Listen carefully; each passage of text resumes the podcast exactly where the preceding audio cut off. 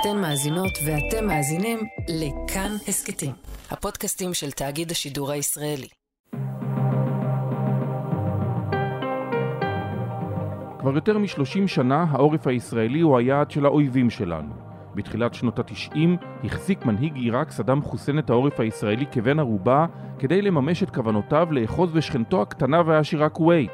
לאחר שכבש אותה והותקף על ידי האמריקנים, שיגר טילי סקאד על ישראל. שלום רב על כולכם, הנה הודעת דובר צה"ל.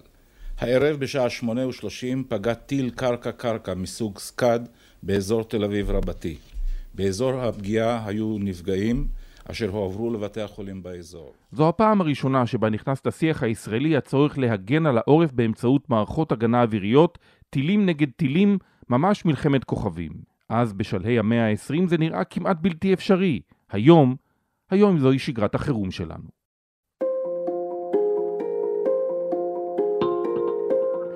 שלום, אתם על עוד יום, הסכת האקטואליה של כאן, אני יואב קרקובסקי. זו הייתה מעין אגדה שהפכה למציאות, ועכשיו ישראל היא המפתחת המרכזית של מערכות הגנה אוויריות.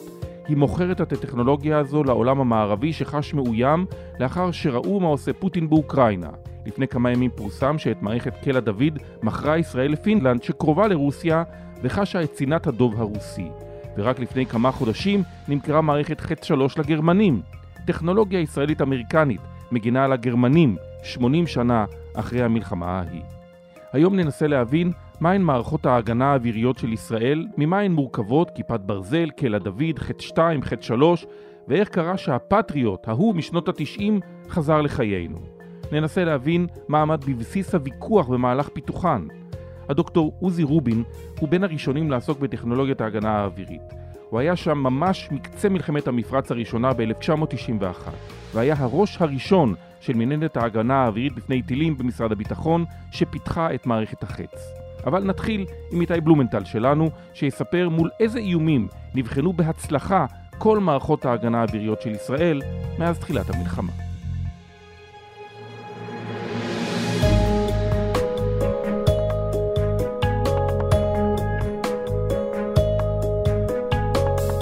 שלום איתי. שלום יואב. אז בוא נתחיל קודם כל מהאיומים שנוספו לנו בימים האחרונים, ומה היה המענה של מערכות ההגנה האוויריות לישראל. אז אנחנו רגילים כבר לירי של רקטות מרצועת עזה, זה כולנו מכירים, אבל במערכה האחרונה שנפתחה לפני קצת יותר מחודש, ראינו איומים די חדשים, כמו למשל מל"טים, מל"טים מתאבדים, וגם טילי קרקע-קרקע, מי ששיגר אותם היו המורדים החות'ים, אלו דברים שלא הכרנו בעבר. היו מספר אירועים שכן ראינו בשנים האחרונות, אבל הנפח של אותם איומים זה דבר חדש שמצטרף כמובן לאותו ירי רקטי. זה התחיל מהפעילות העיקרית של כיפת ברזל, אבל בואו נעבור על האיומים החדשים האלה, שהפעילו פעמיים את מערכת החץ וגם את מערכת קלע דוד באזור חיפה. בואו נעשה סדר. אז 31 באוקטובר, עירות מבצעי ראשון במלחמה של מערכת חץ 2. עוד חזית, הסלמה ועליית מדרגה בחזית החדשה באילת. מתקפת טילים מתימן סוכלה מעל ים סוף. טיל בליסטי הורט בפעם הראשונה באמצעות מערכת חץ 2, ומטוסי קרב יירטו טילי שיוט. יירטה טיל בליסטי, קרקע קרקע, ששיגרו המורדים החוסים מתימן לעבר העיר אילת. הטיל יורט הרחק משטח ישראל מחוץ לאטמוספירה. מעל הים האדום. שני בנובמבר, עוד עירות מוצלח של מערכת חץ 2, הפעם לעבר טיל קרקע-קרקע, שגם הוא שוגר אה, מתימן. אותו טיל יורט בים האדום. עוד באותו היום, יואב, מערכת חץ 2 הרתה בהצלחה רקטה לטווח ארוך של חמאס, ששוגרה מעזה לעבר העיר אילת. אותה רקטה יורתה מעל הערבה. יותר ויותר הופכת אילת לחזית משמעותית. נפילת הכטב"ם הייתה רק התקרית הראשונה אתמול, כאשר בשעות הערב נשמעו בעיר שתי אזעקות ברצף, ועירות נראה מרחוק. ב-9 בנובמבר, עירות של מל"ט מתאבד על ידי מערכת פטריוט, שנקראת בצה"ל יהלום, לאחר שאותו מל"ט זוהה על ידי הבקרה האווירית, שעושה דרכו לכיוון אילת. המל"ט המריא מסוריה, טס בנתיב דרך ירדן, ועשה את דרכו לאילת, הוא יורד בהצלחה, אבל אי אפשר לשכוח שבאותה יממה היה מל"ט נוסף שהצליח לחדור את מערכות ההגנה ולפגוע בבית ספר. באירוע שבמזל לא היו בו נפגעים.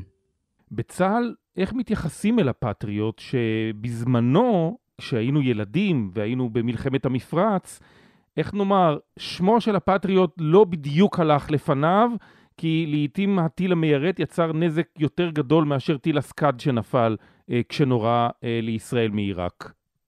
אז הפטריוט, פיתוח של חברת רייטון האמריקנית, וראינו הצלחות. המערכת הזאת יש לה יתרונות משלה, היא מיועדת להתמודד עם מטוסי אויב, כלומר ליירט מטוסים, וגם אה, ליירט איומים שיכולים לשנות את המסלול שלהם, למשל טילי שיוט או מל"טים מתאבדים, וכן, ראש הקרב בפטריוט הוא משמעותי, הוא יכול להביא נזק, אבל בסופו של דבר, חלק מהשיטה הישראלית היא לבנות שכבות הגנה, כלומר, אתה מנסה ליירט את האיום או המטרה כמה שיותר רחוק, במידה ויש פספוס, יש למערכות האחרות יכולת לבצע ניסיון ליירט בפעם השנייה, ולמעשה אתה לא לוקח הימורים, לא לוקח סיכונים, אתה רוצה ליירט כמה שיותר רחוק משטח ישראל.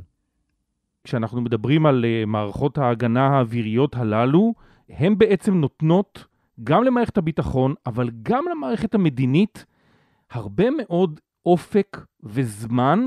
מצד שני, מה שטוענים לא מעט אנשים, גם במערכת הביטחון, ואולי אפילו ביישובים שעוטפים את רצועת עזה, התמכרנו להגנה הזאת. ללא ספק התמכרנו להגנה הזו. תראה, יואב, מאז שהחלה המלחמה בעזה בחודש שעבר, שוגרו לישראל אלפי רקטות, ואותנו מה שמעניין זה מה שקורה בתמרון הקרקעי, אותו מגע מול המחבלים. למעשה, בטוח, אפילו לא ברמת המחשבה, שאם לא היו מערכות הגנה, היו מאות הרוגים בעורף, זה ברור, היו הרבה מאוד פצועים, והמערכות האלו מאפשרות לנהל את המלחמה בעזה כאשר למעשה העורף כמעט לא חלק בתוך המלחמה. כן, יש פינוי אוכלוסייה גם בצפון, גם בדרום, אבל עדיין, יש שקט, המערכות מספקות הגנה טובה מאוד. כמובן שזה מצטרף להנחיות להיכנס למרחבים המוגנים. אנחנו רואים שהאזרחים נשמעים להוראות, אבל ללא ספק, המערכות הללו עובדות. אפשר רק להסתכל מה קרה באוקראינה במלחמה, כאשר הרוסים משגרים uh, טילים לעבר uh, ערים באוקראינה, הנפגעים הרבים, הדבר הזה כמעט שלא קורה כאן. צריך לזכור שיש מספר אירועים שבהם המערכות לא הצליחו לספק הגנה. אין 100% בנושא הזה של היירוטים, אבל עדיין העורף, לפחות בשלב הזה, הוא מחוץ למלחמה עצמה. אחד הדברים שגרמו להתנגדויות גדולות מאוד במערכת הביטחון למערכות ההגנה האווירית הזאת, לאורך השנים, הרבה מאוד ויכוחים, זה העלויות של המיירטים. מדובר בטילים מאוד מאוד חכמים, החץ יקר מאוד, גם כיפת ברזל לא מאוד זולה. בוא תן לנו את המספרים, מה המחירון של המיירטים האלה? אז צריך להגיד בשלב הזה שהעלות עצמה היא נשמרת די בסוד, אבל הפער הוא עצום. בעיקר בגלל אה, ראש הקרב באותו מיירט. למשל, עלות מיירט מוערכת של כיפת ברזל, אותו טיל תמיר, 100 אלף שקלים. לעומת זאת, מיירט של קלע דוד, אותה מערכת שנמצאת בין אה, כיפת ברזל לבין מערך החץ, העלות היא מיליון דולר. פער מטורף בין אה, שני המיירטים. כמובן שככל שעולים בגובה, נגיד חטא 2, חטא 3 ופטריוט, המחיר הוא הרבה הרבה יותר גבוה.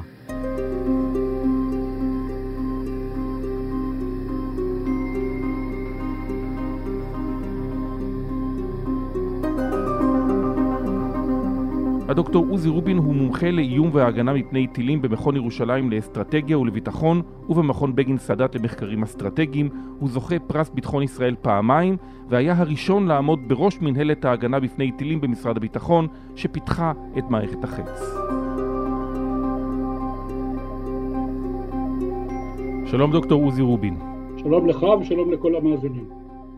איך היית מגדיר את מצב ההגנה האווירית של ישראל לנוכח האיומים שמתממשים במלחמה הנוכחית?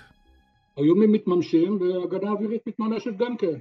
אנחנו רואים uh, תמורה לכל ההשקעות, לכל המאמץ, לכל הוויכוחים האינסופיים אם צריך אותם או לא צריך אותם. אני מזכיר שהקמת מערכת ההגנה הישראלית לוותה וויכוחים עזים, האם זה דרוש, האם, האם בכלל דרושה הגנה, יותר טוב להכניס את הכסף להתקפה וכן הלאה וכן הלאה. כיום יש תמורה לאגרה, אנחנו רואים את מערכת ההגנה הישראלית, כל השכבות שלה, עובדת, הכל, מכיפת ברזל שאנחנו כבר מכירים מזה יותר מעשר שנים, דרך קלע דוד, זו לא פעם ראשונה שהוא עובד, דרך חץ שניים, חץ שלוש, ואפילו הפטריוט הזה, כן, כן, לא פעם ראשונה, תורם את חלקו. טיל הניסוי חץ שפותח על ידי התעשייה האווירית שוגר היום בהצלחה רבה מאתר השיגור לחוף הים במרכז הארץ. הטיל זינק לגובה של כשניים-שלושה קילומטרים ואחר כך צלל לים התיכון. סמוך לאתר השיגור... בוא נדבר עכשיו, הטיל... נעזר בך כמי שמלווה את הפרויקט הזה של ההגנה האווירית אה, על ישראל מפני טילים עוד מתחילת הדרך, מ-1991, שלהי מלחמת אה, המפרץ, כדי להבין מאיפה התחלנו ואיפה אנחנו עומדים היום, מה עמד בבסיס הפיתוח של החץ ומה הייתה התוצאה המעשית של הפיתוח הזה. מה שעמד בבסיס הפיתוח של החץ זה האיום של בתחילה הטילים הסוריים, אה, שנות ה-80, אחרי כן הטילים האיראניים, שהתחלנו לקבל את הידיעות הראשונות על כך שהאיראנים מצטיידים בטילים שיכולים להגיע לישראל, זה, זה לא היה עד אז, רק אה, בתחילת שנות ה-90 הגיעו הידיעות הראשונות. הניסיון המוצלח של שיגור החץ היום הזה מוסיף תוקף ואמינות משכנעת ליכולת הטכנולוגית של עם ישראל. הפיתוח של החץ המקורי, זה היה חץ 2, היה מכוון כנגד טילים אה, בליסטיים שמגיעים מאיראן. איפה המימוש של זה היום? הם הגיעו, אותם טילים הגיעו, אבל לא מאיראן, הם הגיעו מתימן. הייתי אומר, הכי בלתי צפוי שיכול להיות, אבל במזרח התיכון המציאות עולה על הדמיון. בכל אופן, החץ עשה בדיוק מה שהוא צריך לעשות, ככה תכננו אותו וככה הוא עבד. אתה דיברת על התנגדויות שהיו אה, כלפי אה, ההשקעה הזו במערכות ההגנה האוויריות על ישראל. מה פתאום להתנגד לדבר הזה? מי היו המתנגדים? מי לא היו. מיטב הנוער של המערכת, של המדיה הישראלית, עמדה כשוק מוצק כנגד אה, פיתוח מערכת הגנה. אני יכול להקריא לך כותרות, אה, אה, חץ מיותר, ליירט את המיירט, פרויקט שאין בו תוחלת, כיפת ברזל זה הדולן שנותנים לציבור בשביל במקום לספר לו את האמת. אני רוצה להגיד לכם מי כתב את הדברים האלה. כיפת ברזל, כישלון ידוע מראש. אבל עזוב רגע את העיתונאים. בוא נדבר על דרג מדיני וצבאי. זכור הוויכוח על אה, כיפת ברזל בין שר הביטחון עמיר פרץ ב-2006 לבין מנכ"ל משרד הביטחון, לימים הרמטכ"ל, גבי אשכנזי. פרץ, אה, כשהוא קיבל את התפקיד שר הביטחון, קיבל סקירה, ראיינתי אותו, סיפר לי שבסקירה הראשונה שלו על אה, צה"ל, שר הביטחון שנכנס, פרויקטים של צה"ל, הוא קיבל סקירה, היה גם פרויקט החץ, והיה חץ שלוש או, או, או קלע דוד, אני לא זוכר והסבירו לו מה זה עושה וכנגד מה זה, וזה כזה, אבל בסדר, אבל הוא שאל למה לא מגינים על שדרות? האיש היה משדרות. אז הסבירו לו שלא כדאי, לא נהרגו הרבה אנשים, ולכן לא, לא, לא, לא שווה להשקיע בזה. אה, דברים שהדעת לא סובלת, אה, שיאמרו בכלל, אבל זו הייתה רמת ההתנגדות. סגן ראש הממשלה ושר הביטחון עמיר פרץ קיים היום את הדיון בהמשך לכמה דיונים שהתקיימו בחודשים האחרונים בדיון הוצגה עבודת מטה שריכז מנכ"ל משרד הביטחון גבי אשכנזי, אשר בדקה באופן מעמיק ומקיף את סיכוי הייעוד של המערכות השונות, קצב פיתוחן ועלויות הפיתוח. בסיכום הדיון קבע שר הביטחון כי התקבלה הצעתה אשר על הרשות לפיתוח אמצעי לחימה רפאל, מערכת ליירוט רקטות קצרות טווח, קסאם וקטיושה. המערכת שנקראת פרויקט כיפת ברזל תעניק מענה לרקטות קצרות טווח בטווח של כמה עשרות קילומטרים. שהוא אמר אף על פי כן רוצה אני, הייתי אומר, נוצרה התנגדות אה, פשוט אה, כמעט גורפת של אה, המטכ"ל, מקצה לקצה, למעט חיל האוויר. חיל האוויר היה ניטרלי בעניין הזה, אבל כל האחרים היו נגד. מול רקטות קצרות טווח שבאות מעזה לא צריך להתגונן, צריך להתקיף. זו הייתה המנטרה. עכשיו, זה גם, צריך להבין גם את הצבא, צריך לראות מהצד השני, זה היה בדיוק אחרי מלחמת לבנון השנייה, וצה"ל עמד מול השוקת השבורה של המלחמה שלא הצליחה, מלאים שהתגלגלו, מלאים שלא היו קיימים, והיה צריך להצטייד מחדש במהירות, והוא ראה בכיפת ברזל אויב אה, לתקציב. דרך אגב, זה ידוע במערכת הביטחון. כל פרויקט חדש, ולא חשוב באיזה מצב, הוא אויב של כל הפרויקטים הקיימים. למה? כי יש תקציב ביטחון, הוא כבר מחולק, ואתה בא עכשיו עם פרויקט חדש, צריך עכשיו למצוא איזשהם דרכים איך להזיז את הכסף מכל מקום, תמיד אתה פוגע במשהו. ולכן יש תמיד התנגדות מובנית נגד פרויקטים חדשים שלא נכנסים בתור שלהם ובזמן. כיפת ברזל הייתה צורך חיוני, וזה היה קשה.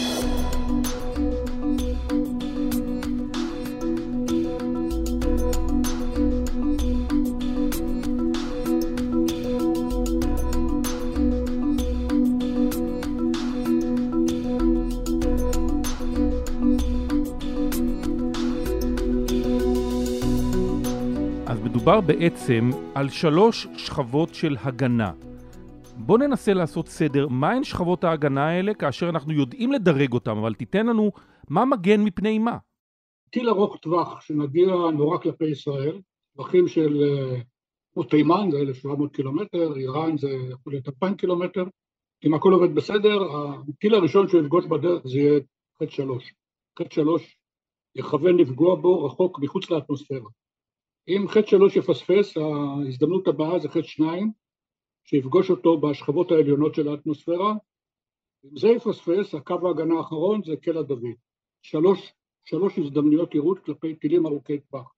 טילים מטווחים קצרים יותר, של מאות קילומטרים, יפגשו קודם כל בחטא שתיים, לשכבות העליונות של האטמוספירה, אם זה לא יצליח, קלע דוד, ואם זה מפספס, כיפת ברזל. זאת אומרת, יש לנו שלוש הזדמנויות יירוט כלפי טילים ארוכי טווח, אה, טילים לטווח בינוני וטילים קצרי טווח. טילים מאוד קצרי טווח, כמו רקטות מעזה, יש כמובן אה, שכבה אחת שזה כיפת ברזל.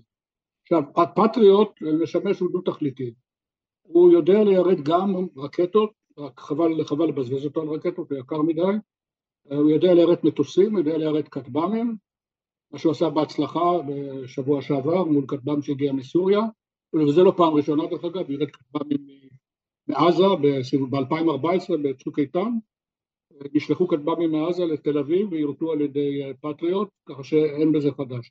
סך הכל יש לנו בתוך המערכת הכוללת של ההגנה האווירית המשולבת של ישראל, הייתי אומר חמישה סוגים של מיירטים, כיפת ברזל, קלע דוד, חטא שתיים, חטא שלוש ופטריוט, שעובדים בכמה קליפות של הגנה, כמו שתיארתי אותם, שלוש קליפות הגנה מול טילים ארוכי טווח, שלוש קליפות הגנה מול טילים מטווח בינוני, קליפה אחת או שתיים מול טילים קצרי טווח.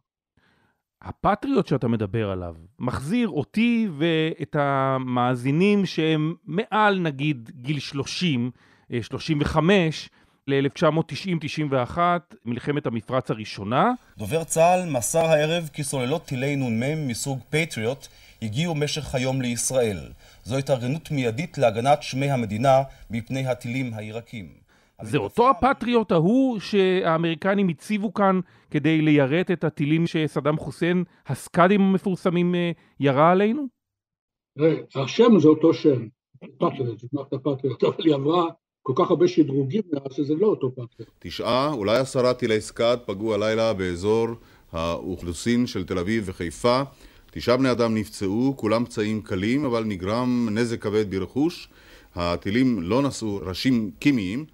הרמטכ"ל רב-אלוף דן אה, אמר כי... תקלה שהייתה במלחמת המפרץ, זה הייתה מפני שהמערכת הייתה חדשה לגמרי, הפטריוט במהדורה שלו כנגד טילים, הפטריוט כנגד מטוסים היה כבר ותיק במערכת, נפרס מבצעית באירופה בכמויות. פטריוט נגד טילים היה בתחילת הפיתוח שלו, שקרתה מלחמת המפרץ, והכישלון היה דרך אגב כישלון מאוד אידיוטי של דברים שהתחלנו לתקן אותם, רק תוך כדי מלחמה לא היה מספיק זמן לתקן אותם. זה תוקן, המערכת הזאת עבדה בהצלחה כבר במלחמות שאחרי כן, והיום אין בה את כל הטעויות שהיו במערכת הניסיונית הראשונה. רק להזכיר לך, או להזכיר למאזינים, שמערכת הפטריוט פאק 2, זאת שהייתה בארץ, כשסדאם חוסיין פלש לכווית, בסך הכל יוצרו ארבע טילים כאלה, ארבע מיירטים. עד ינואר, כשהתחיל הירי, יצרו עוד כמה מאות כאלה. חלק שמו אצלנו, חלק בערב הסעודית, זה רק מראה לך בכמה תרומי ומקדמי היה, הייתה המערכת הזאת באותה תקופה. ננסה לחזור לימינו, 30 שנה לפרויקט הגדול הזה של מערכות ההגנה האווירית. היום בעצם המערכות האלה נותנות לדרג המדיני אורך נשימה מאוד מאוד גדול. יכול להיות אבל שקצת התמכרנו להגנה ובאמת זנחנו את ההתקפה שעליה דיברו בצה"ל כאשר אה, דיברו על כיפת ברזל? זה לא אחד במקום השני. כמו שאמר אה, בזמנו הרצל בודינגר, שהיה מפקד חיל אוויר, שהיה חסיד ההגנה, אמר, קבוצת כדורגל לא עולה למגרש ללא שוער. קבוצה שתעלה ללא שוער פשוט תפסיד. אתה צריך גם את ההגנה וגם ההתקפה. לכן אם הזניחו, לא הזניחו, לא, לא אני שופט פה, אבל לא, אם הזניחו לא היה צריך להזניח. וזה לא אחד על חשבון השני, אתה צריך גם וגם.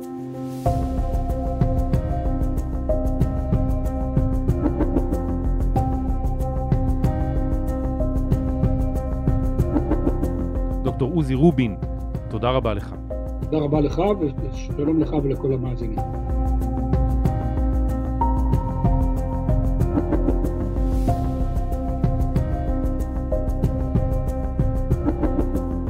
איתי, אני חוזר אליך.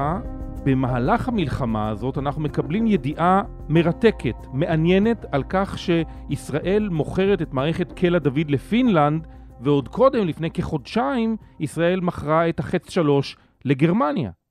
נכון, יואב. במשרד הביטחון מדגישים שהעיסוק המרכזי כרגע הוא קודם כל ההצטיידות לצה"ל, למערכת הביטחון במסגרת המלחמה, ועדיין התעשיות הביטחוניות מייצרות ורוצות למכור מהאמל"ח שהן אה, מייצרות. אז כמו שאמרת, ישראל חתמה תוך כדי המלחמה על אה, חוזה למכירת מערכת קלע דוד לפינלנד בסכום של 1.3 מיליארד שקלים. אנחנו זוכרים גם את העסקה שנחתמה רק לפני פחות מחודשיים לגרמניה למכירת מערך אה, החץ 3. כלומר, המערכות הישראליות, מערכות ההגנה, מוכיחות את עצמם כל הזמן. אנחנו מכירים מדינות נוספות, בעיקר בהסכמי אברהם, שמעוניינות מאוד במערכות הגנה ישראליות, למשל כיפת ברזל. העסקאות האלו עדיין לא נחתמו, אבל בהחלט יש דיונים בין ישראל לבין מדינות נוספות. אז בסופו של דבר אנחנו מגנים במקרה הזה על האירופים 85 שנה לאחר המלחמה ההיא שהסתיימה באירופה. איתי בלומנטל, שמור על עצמך שם בדרום. תודה רבה.